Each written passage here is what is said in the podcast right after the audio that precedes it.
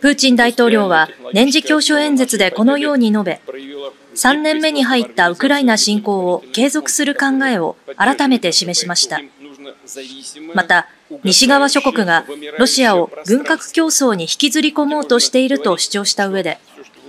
アメリカが射程に入る核弾頭を搭載することができる大陸間弾道ミサイルサルマトを実戦配備したと明らかにしました。また、フランスのマクロン大統領が欧米の部隊をウクライナへ派遣することを排除しないと述べたことを受け、介入する者は悲劇的な結末を迎えるとして、核兵器の使用を示唆して牽制しました。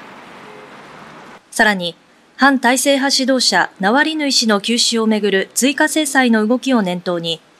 内政干渉は許さないと主張しました。2学期からは、その仮設校舎を使用させていただけないかなという。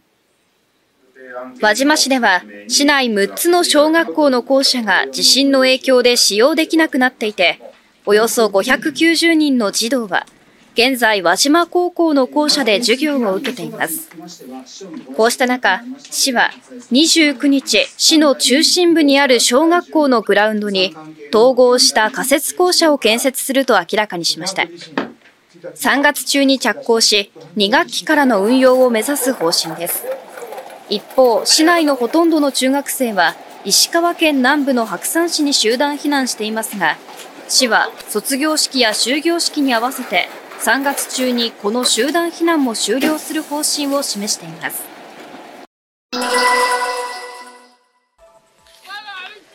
ハマス側は先月29日、イスラエル軍がガザ地区北部で支援物資を待つ人々の列に向けて発砲し、これまでに112人が死亡、数百人が怪我をしたと発表しました。これに対しイスラエル軍は、上空から現場を撮影した映像を公開した上で、支援物資を積んだトラックに引かれ、数十人が死傷したとしています。地元メディアによりますと、イスラエル軍は、軍用車に近づいてきたガザ地区の住民や支援物資を略奪しようとした武装集団に対して発砲した事実は認めているということで、状況を検証しているとしています。こうした発表を受け、アメリカのバイデン大統領は事実関係を確認中だとしながらも、イスラエルとハマスの間の停戦に向けた交渉に影響が出るだろうとの見方を示しました。青森海上保安部によりますと、昨日午後7時半前、横浜町漁協所属の高丸が帰ってこないと漁協から通報がありました。沖合を捜索したところ、午後9時頃3人が見つかり、その後死亡が確認されました。亡くなったのは、いずれも横浜町在住の高丸の乗組員で、菊池隆弘さん、菊池英二郎さん、武田武美さんの3人です。